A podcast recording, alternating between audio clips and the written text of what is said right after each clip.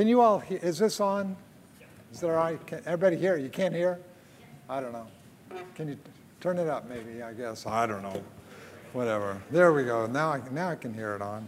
Good. Well, it's so good to be here. It's, it's, it's fun over the last uh, few times that I've come. Uh, your numbers are increasing, which is awesome. Thankful to God for that, and uh, thankful to God for what He is doing in your lives. Well, it was a number of years ago, an awful, long, long time ago. Uh, it was even before I became a Christian. Um, I went to this crusade conference, and I had this little Bible that was given to me when I was about four years old, and I brought it to the conference. And one of the first verses I underlined, uh, even before I became a Christian, was John 10 10, that I've come that you might have life and that you might have it abundantly. So I underscored that in Romans 8 28. Those are the two verses that I underscored uh, before I became a Christian. And, and I would just imagine everybody here would love to have an abundant life, but if I ask the question, are you really feeling like you're living an abundant life right now? I don't know how you would answer that, uh, either yes or no, but that's exactly what Jesus promised. Well, there was a guy in the mid 1800s. Uh, his name was, he was an author by the name of Henry David Thoreau. And uh, he, was, he was challenged. He was sort of fed up with life. He actually, in one of his books that he wrote in 1854, Walden, uh, called Life in the Woods, uh, he, he was in love with life, and he says, Living is so dear. He talked about how, how much he loved life. Living was so dear, and he wanted to suck all the marrow out of life. He wanted to do that, but he was so frustrated with life around him. He was frustrated with all the trivialities of life. He talked about fashion, social status, food, houses, wealth accumulation, and he called it the shams, delusions, and vanity parasites, which plagued all mankind. He even referred to that. He said, The mass of men lead lives of quiet desperation. And so, he, what he wanted to do was to figure out what would be the answer, what would allow him to discover the purpose and meaning of life. So, Emerson, a, a, a guy who was mentoring him, gave him this little cabin in the woods called Walden, Walden Pond. It was on a pond around Concord, Massachusetts, and he lived there for two years, uh, two months, and two days in order to discover what life, meaning of life, was all about. And he figured certainly with the simplicity of life, with the solitude of life, with the minimization of life, he would discover the purpose of life. But after two years, two months, two days, what he discovered was that's not the answer. And I thought, well, gosh, here you are stuck in this little cabin in the woods for over two years, and he, he was reading the classics, the classics in, in, Latin and in Greek. If he would have just read Solomon, who wrote 3,000 3, years earlier, I mean, he said, whether it's striving after things or it's the lack of things, it's vanity. It's vanity. And it's just a striving after the wind. And that's exactly what Luke recorded 2,000 years ago when he said, Take care, be on your guard against all kinds of covetousness, for one's life does not consist in the abundance of possessions. Now, it doesn't matter, it's possessions, because we're going to say it doesn't matter if it's a whole lot of possessions or it doesn't matter if there are no possessions. It, life just isn't there. And so Paul lets us in on the secret if we really want, if we do value life, and, and Thoreau really did. He said, living is so dear. And if we really do uh, value it, Paul said, you're going to discover it here. You're going to discover it in Philippians 1.21, where he just simply says, for me to live is Christ, and to die is gain. Now, about that same time in the same year, 61 AD, not only did Paul write Philippians, he also wrote Ephesians, where he says that we are his workmanship and you and I are created in Christ Jesus for good works, and this blows my mind, which God actually prepared beforehand that we should actually walk in these things. So we want to agree with Thoreau. And we agree, living is very dear. But it's not going to come through simplicity, solitude, minimization, But what is, what, where the fulfillment is going to come from is when God gives us these transitory gifts, He allows us to use these gifts to steward those gifts of God for not, not only our enjoyment, yes, it includes our enjoyment, but it also is for the ultimate glory of God, for His kingdom, and for the good of others. That's why the Apostle Paul instructs us in 1 Timothy chapter 6. As for the rich, for, for those who might have more things, for the rich, charge them not to be haughty. Don't, don't whatever, because this isn't the secret of life. Don't set your hope on the uncertainty of riches, but on God, who He richly provides for you everything you need to enjoy life. That's John 10 10. I've come that you might have life and have it abundantly. God provides us everything to enjoy, there to do good, to be rich in good works. And Ephesians 2:10 says, you know, you, you were created for this, to, to walk in these things, to be generous, to be ready to share, thus storing up treasure for themselves as a good foundation for the future, so that they may take hold of that which is truly life. And again, Luke 12 15 says, that's not the abundance of possessions, that's somewhere else, something else. So, what we're going to discover is that really for every single one of us, there are three options in all of life. You can either waste your life, you can spend your life, and that, that could be the, as Thoreau would say, the trivialities, the sham parasites of life. You can waste it, you can spend it. The third thing you can do is invest your life. Invest your life uh, in something that's going to outlast your life for God's glory, for the good of God's kingdom, and for the good of others. And that's exactly what Jesus did. So, if I'm going to summarize and give you sort of a big idea of what I'm going to talk about, that is, a disciple should be generous. Generous with your time, with your talents, with your treasure, because everything has been given to you by God for your enjoyment, but, but it's far more than just your enjoyment, but also for the furtherance of God's kingdom, kingdom and for the good of others. You know, Jesus at this point uh, knew that this is the, we're going to look at a passage that's at the end of Matthew. And so at this point, when he writes this parable, he knows that his life, he, he's getting ready to, to depart this earth. And so he's going to be rejected as the Messiah. And he wanted to make sure that his disciples, after he goes, that this is what they would do. They, they would take everything about their lives and they would invest their lives and not just waste it, not just spend it, but invest it. So he gives us this wonderful parable in Matthew ch- chapter 25. It's filled with some incredible principles. And I'm going to elucidate some of these principles. Do you have a bulletin? Do you have bulletins here? You don't even have bulletins here. Oh, well, you're going to have it up here, maybe. Hopefully, you'll have it up here.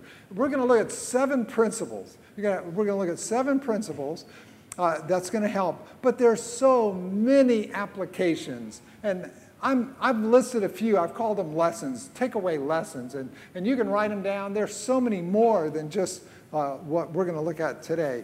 But it's, it's an incredible, beautiful picture.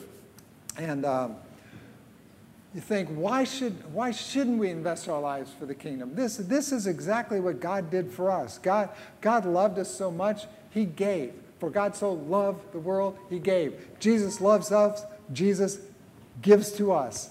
And this is exactly what we can do. The other option certainly doesn't work. You, you can't even get past the first couple chapters of Genesis without realizing the other option just doesn't work. You get to Genesis 3, and trying to have life be about ourselves doesn't cut it. That was the whole fall.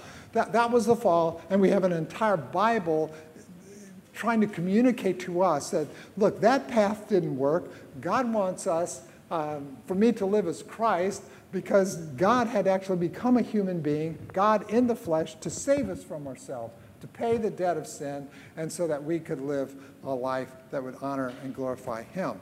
So, like Thoreau, we want our lives absolutely to count because living is so dear. Now, how in the world do we live in such a way that we experience this abundant life? So, let's look at Matthew 20. If you have your Bible, look at Matthew 25. Matthew 25. Um, And we're going to look at these seven principles. And the first principle is the principle of ownership. You absolutely have to start there. That everything I have belongs to God. Everything. God made it all. God owns it all. Psalm 24 1 says, The earth is the Lord's and the fullness thereof, the world and those who dwell therein. So everything that you can see here, God owns. Uh, whether you live 10 years or 100 plus years, uh, God owns it all, and you get to use it for a limited amount of time. But you never really own anything. The Bible's super clear. We are stewards of what God owns. We are not owners. Stewards, not owners. We're managers, but we're not possessors. We are distributors, but we're not hoarders.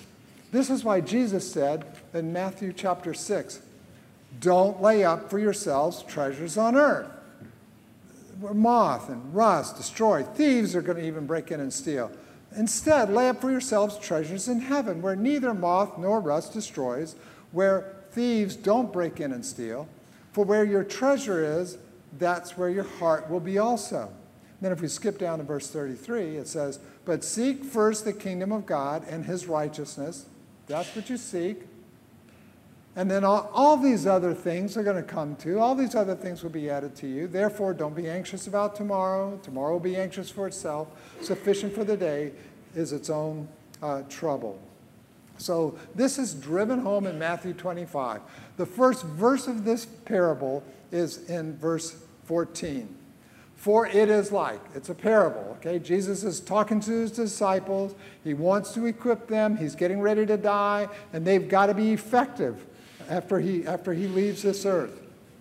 It's like a man going on a journey who called his servants and entrusted to them, what's the next word? Entrusted to them his property. That's the principle of ownership.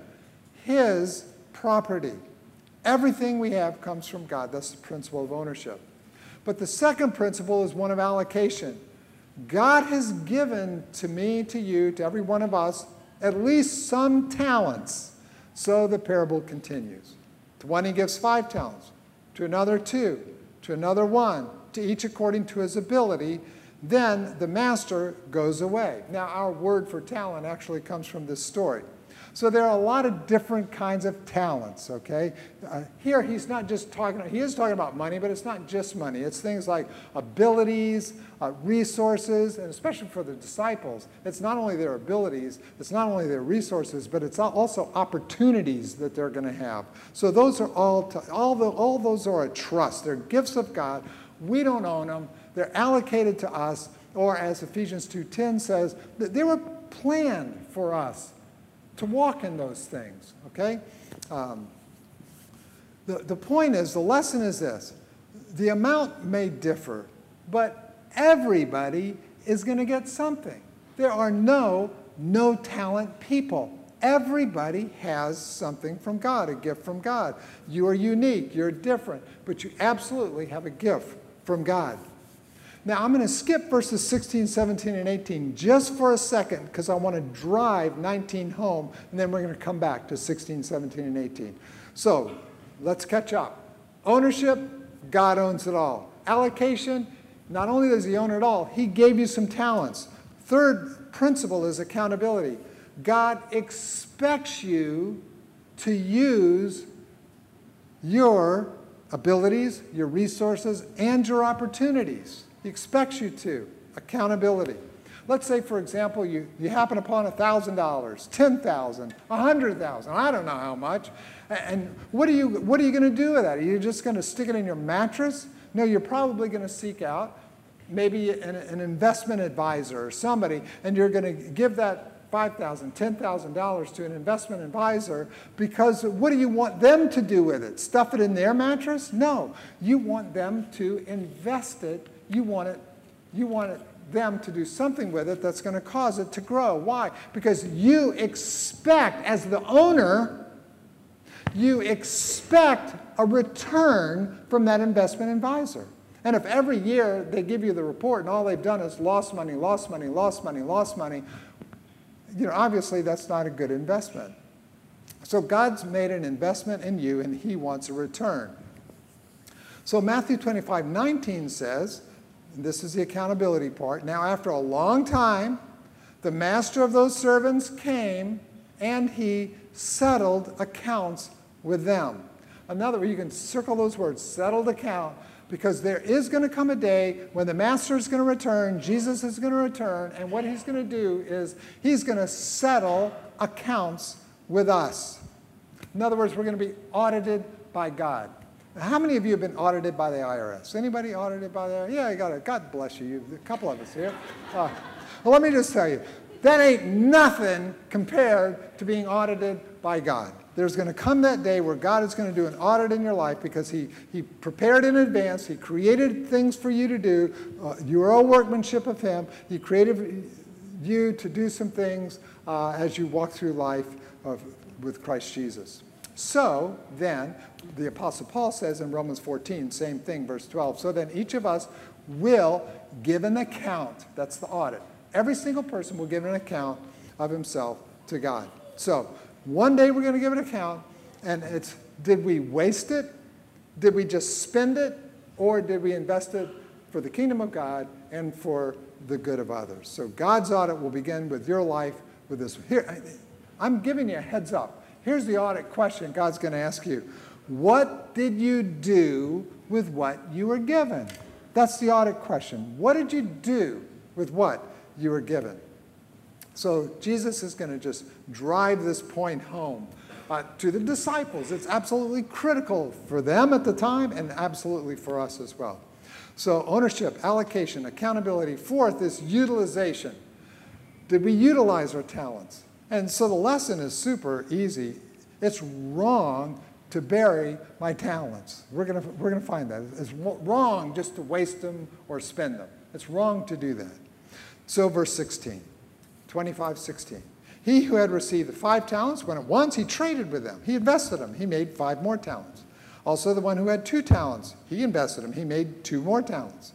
But the one who had received the one talent went away and dug in the ground and hid his master's money.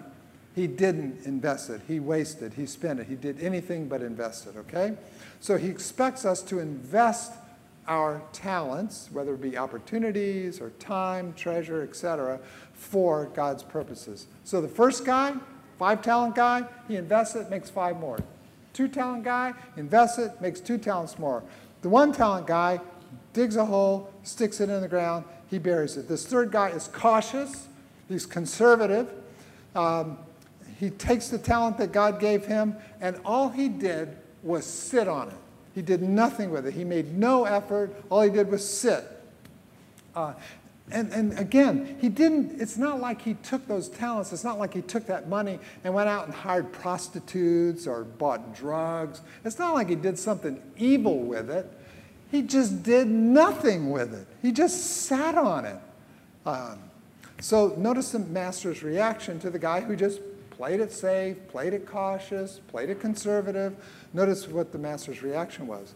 But his master answered him, You wicked and slothful servant. Now that sort of blows my mind. Because you would think if the guy took that money and he, he hired prostitutes, then you would use the words, You wicked, you wicked, you slothful. Or if he brought drugs, You wicked, you slothful. Or he hired a, a, some got to kill somebody. You, you wicked, you slothful. No, that wasn't it. All he did was sit on it. He did nothing. You're the wicked and slothful servant. You knew that I reap where I have not sown and gather where I scattered no seed. You ought to have at least invested my money with the bankers, and at my coming I should have received what was my own with interest. He just sat on it, buried it, sat on it. And so his sin was just, it wasn't like he's this immoral, horrible person. He just didn't do anything. He just sat. Nothing. Nada. Uh, and all he was interested, his modus operandi was, I'm just going to play it safe. That was his modus operandi of life. So the lesson is you cannot please God by playing it safe. Um, again, to do nothing is just wicked and lazy. Uh, it's just It's just wrong. So the point is this you can't please God. I want you to follow me now. I'm going to drive it home. You can't please God by merely playing it safe. Now, catch me. You've got to take some risks with the talents God has given to you. Now, why would you use that kind of a word? It almost sounds non biblical. Why? Why are you saying you got to take risks to do this? Because the Bible says that without taking these risks, you don't need any faith. It takes no faith just to live without any risk. And without faith, Hebrews 11 6 says, it's impossible to please who? God. It's impossible to please God without any risk. That, that's why, do you all have that little book, the DNA? It's a, it's a big book, uh, and you go through that each week. Yeah, that one. That hold that book up for me. Yeah, see that book? You've got that on pages 92 to 99. It's it's this section we're dealing with, and there's a section in there, pages 92 to 99. It talks about Parkview talks about irrational giving. Now, it's not saying that means irrational means you're taking a risk. What rational giving is, okay, I'm going to go through the, through the month. Ah, if I have some money left over, then I might give something to the Lord. That's, that's rational giving. But you know where? Nowhere in the Bible does it talk about rational giving. Throughout the entire Old Testament, you know what it is? It's give your what? First fruits. Why does it say first fruits? Because that's irrational. I mean, why in the world would you give the first stuff that comes in the month? Why don't you wait until the end of the month? That's more rational. But that the risk is giving first fruits. Why? Because it takes faith, but it's faith that pleases God. So that's that's that's this particular guy. So let me just ask you, what risks have you taken for the Lord this week? It might not be money wise, it could be your time, it could be opportunities that have come your way. And you go, oh no, I'm going to play it safe. Here's an opportunity, but I'm going to play it safe. You know, it's not like you're, you're saying, oh, I, I, would much rather go out and rob a bank than do this. It's no, I just rather sit on it. I'd rather just do nothing than, than take this opportunity. So again, it applies to uh, very broadly. So, what risks have you taken this past month, this past week, this past year that you have to take in faith for the glory of God and for the good of other people? Uh, doing nothing with your life. Here's one of those lessons that I wrote down. Doing nothing with, I'm not saying doing something bad. I mean, obviously, doing something bad's bad. But just doing nothing is absolutely inexcusable. I think God would rather you attempt something by stepping out in faith than have you do nothing and succeed at nothing. Well, this one talent man, that's exactly what he did. Nothing. It's not like he did something bad. He did nothing. Folks, listen. Parkview Church has some very big goals. I, I mentioned it in the first service. I, I love Doug Schillinger. I mean, he, the vision that he has for Parkview Church is, it's irrational, okay?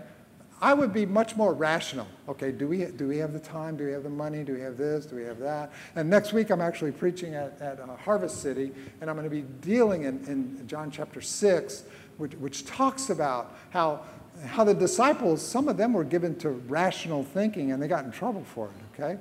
And yet, you know, the, the things that we've done, I mean, look what's happened here. Look, look what's happened here. I mean, the, fact, look at Faith Academy. I, I look at Faith Academy and I say, was it rational to add a sixth grade? Answer. No. Was it irrational? Yes, why? Because it took what to go to a sixth grade? Faith. faith. And what does faith do? Faith, it pleases God. He's excited about that. Because we don't know where the money's going to come from. We have no idea. But that pleases God. And we're going to see something that comes from that in just a second. I love Doug Fern. Uh, you know, over the years, just getting, getting to be around Doug Fern is just a picture of irrational faith.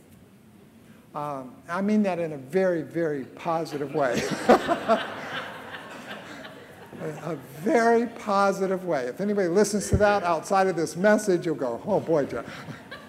I mean that extremely positively because, I mean, he sees what God is calling his life to do, Parkview to do, willing to step out in faith, not to be discouraged, move forward, and uh, I think a, it absolutely pleases God. So you look at the L. I mean, folks, this whole building, guess who owns this building? Guess who owns it? Yeah, well, God is the owner of everything. Guess who's paying for it? You. No. I mean, but, but I mean, uh, I mean, can you imagine that? I mean, three, four, five years ago, could you even imagine that happening? So there's so many things. So listen, let me just put it this way. Failure is not failing to reach a goal. Failure is failing to set a goal. Failure isn't failure uh, to reach a dream. Failure is failure only when you refuse to set a dream. Failure doesn't mean that you'll never stumble, you'll never fail, you'll never falter, but failure is refusing to get up when you falter and when you stumble and to keep going after that. And as long as we're attempting things for the glory of God, hey, don't turn my mic down. I'm intending that to get higher. so success is by faith, attempting great things for the glory of God. Why do you think? Now, this serious question. Why do you think Jesus picked on the one talent man? I mean, he, he had the five talent, they doubled it, the two talent, he doubled it, one talent, dug a hole. Why did Jesus pick on the one talent person? Couldn't he have picked on the five talent? You know, the one talent person doubled it, the two talent person doubled it, the five talent person dug a hole. He could have, but he didn't do it. I mean, let me tell you what he's not doing. He's not trying to pick on the person with one talent. He's trying to drive something home because we all know. Look, there, there are people who have a lot and they do a lot with it. There are other people who have a lot and they sit on it. There are people who have very little, but they do a lot I mean, look at the widow's mite. Look at the one person in the Bible. We don't even know her name. With her little widow's mite, did a lot with it.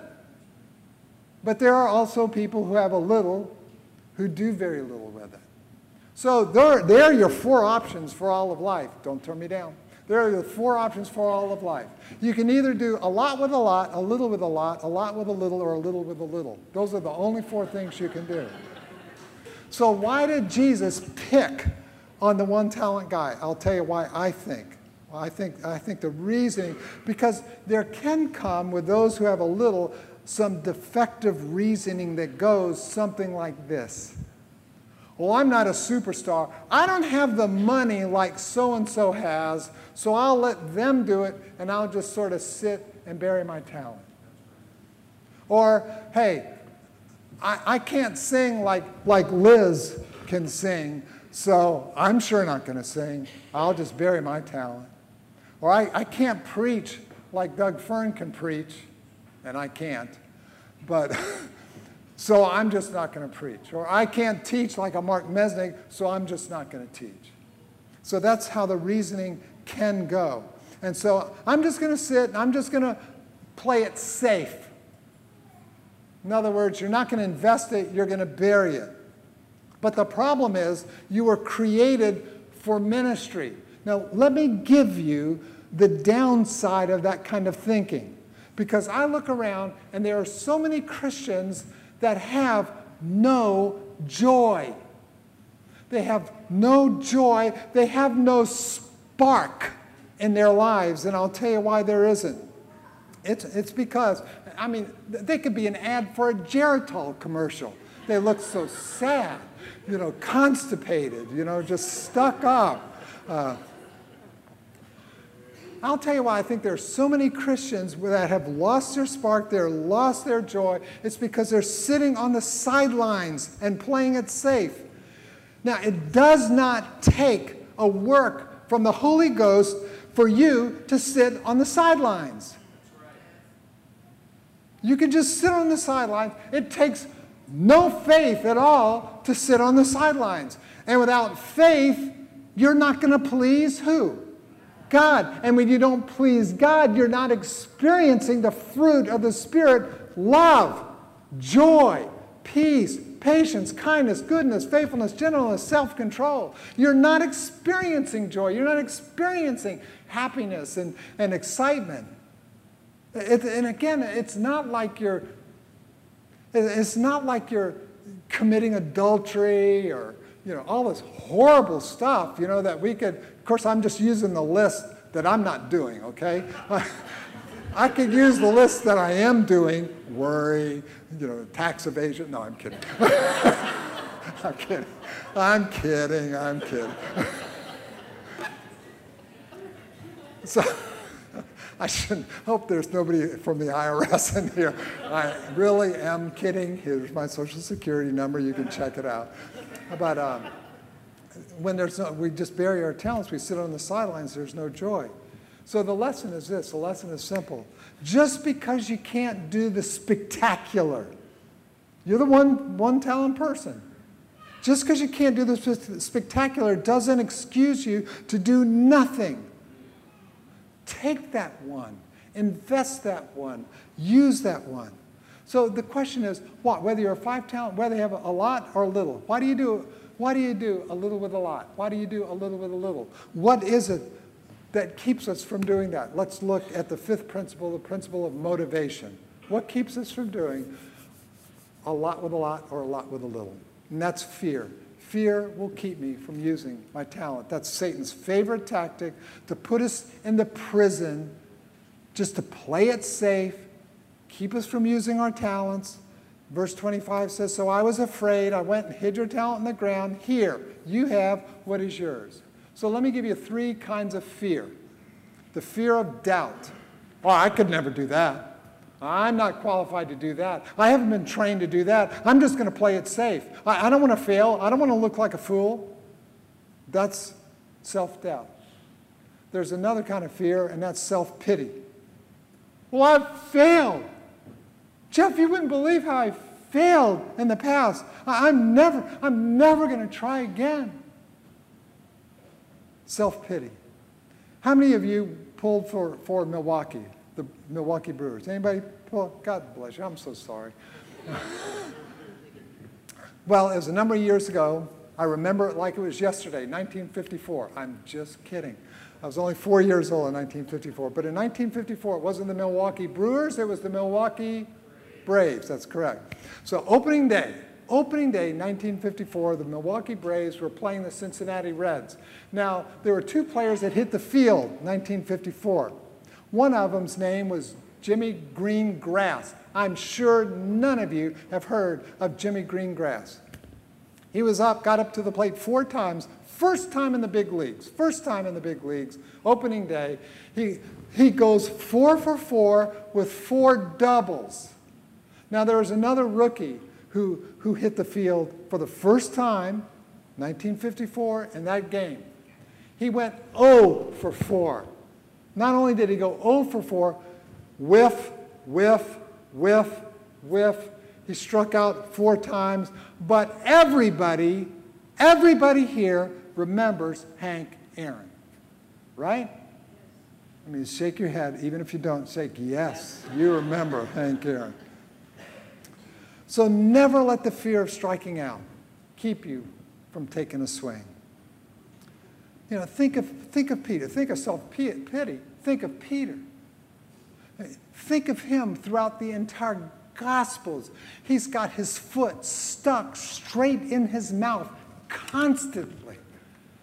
And then here, when Jesus gets crucified, he denies Jesus three times.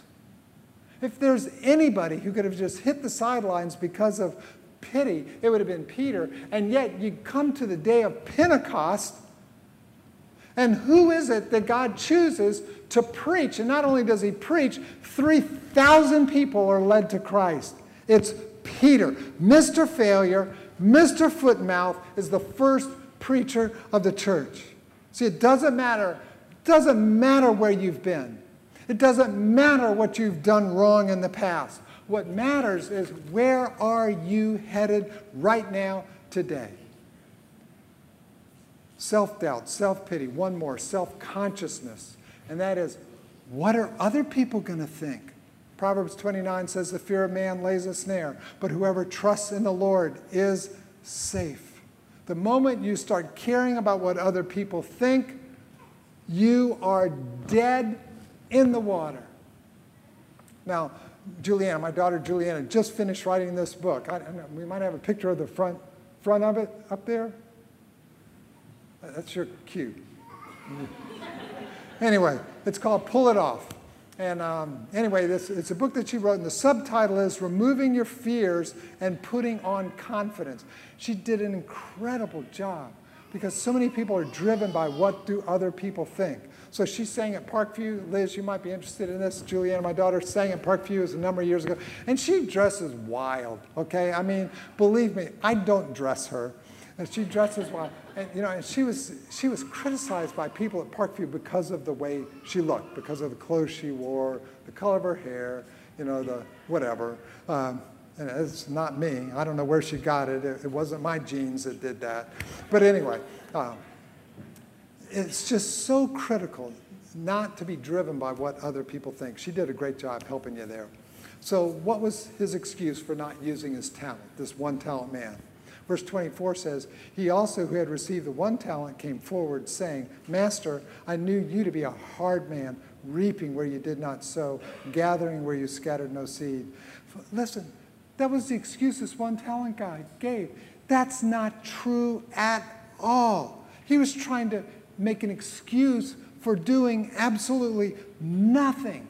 So instead of just saying, I did nothing with it, he's actually blaming the master. God, it's your fault.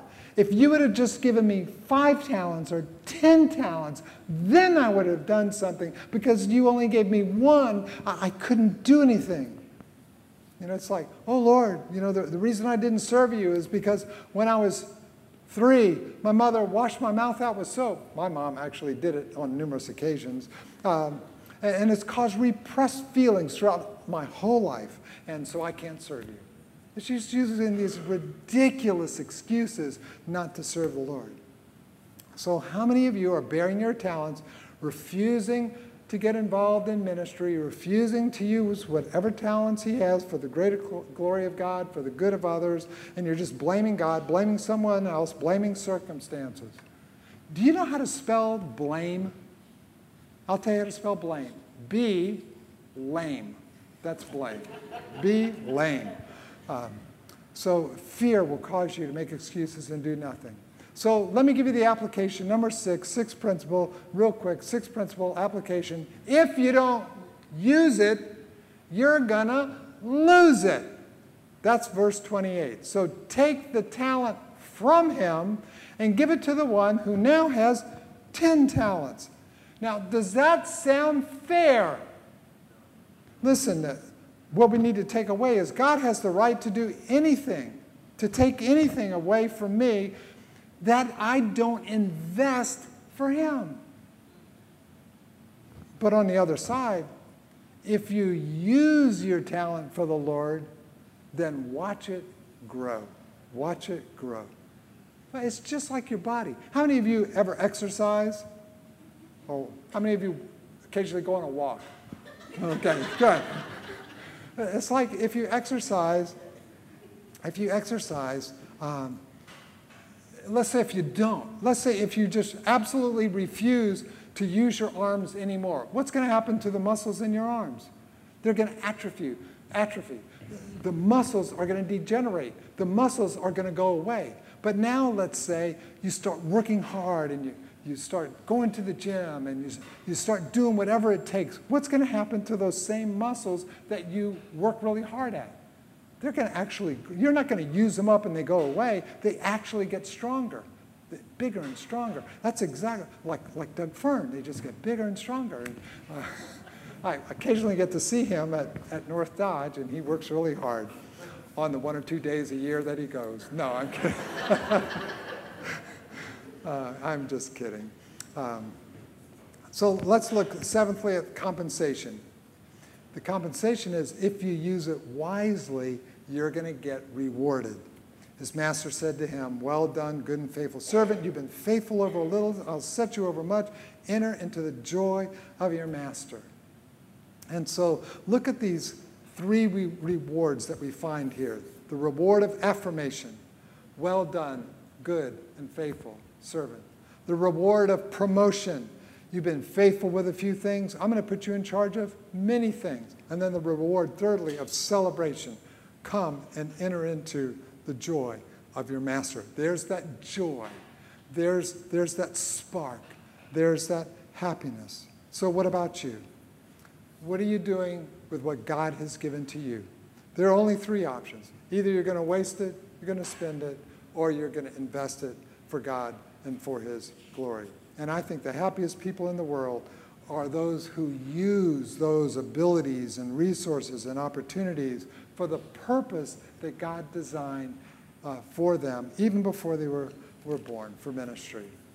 I just want to close uh, by asking you a very serious question. This is the pre-test question for when Jesus returns.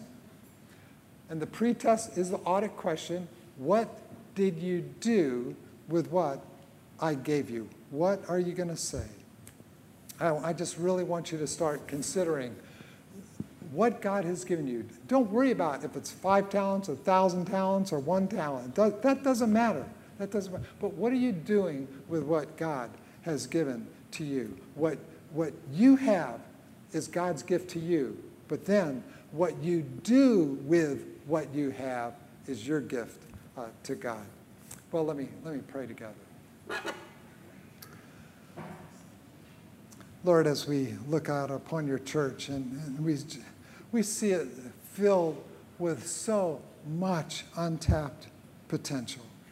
Lord, there are so many people here who have been so faithful with the talents and with the abilities, the opportunities that you have given, given them. I just, I look at this church and think what a miracle it is. And yet, on the other hand, Lord, we know that, that there are those, whether it's here or at the main campus or North Campus, that are, are just sitting on what God wants to do with their lives. And, and for some reason, something is keeping them from using their talents, whether they're just too busy or uh, let me just remind you of when God does an audit on your life, uh, what will the bottom of the, of the bottom line be? Uh, will He say to you, you've, you've just done an awesome job, a great job. And I, am so proud of your faithfulness. Thank you for taking those risks that weren't rational, they were almost irrational. And, and uh, I just want to pour out joy in your life. And some of you have thought, I, I really would love to get involved. I'd really love start using my gifts, my talents, and maybe there are some things that you've that you've given me that I could use to be a benefit to your kingdom, a benefit for your glory. Maybe there's talents that I have that I can give back to you. Well, God, God has a word for you this morning, and that is go for it. Do it for the glory of God, for the good of his kingdom, and for the good of others. We ask this in Jesus' name. Amen.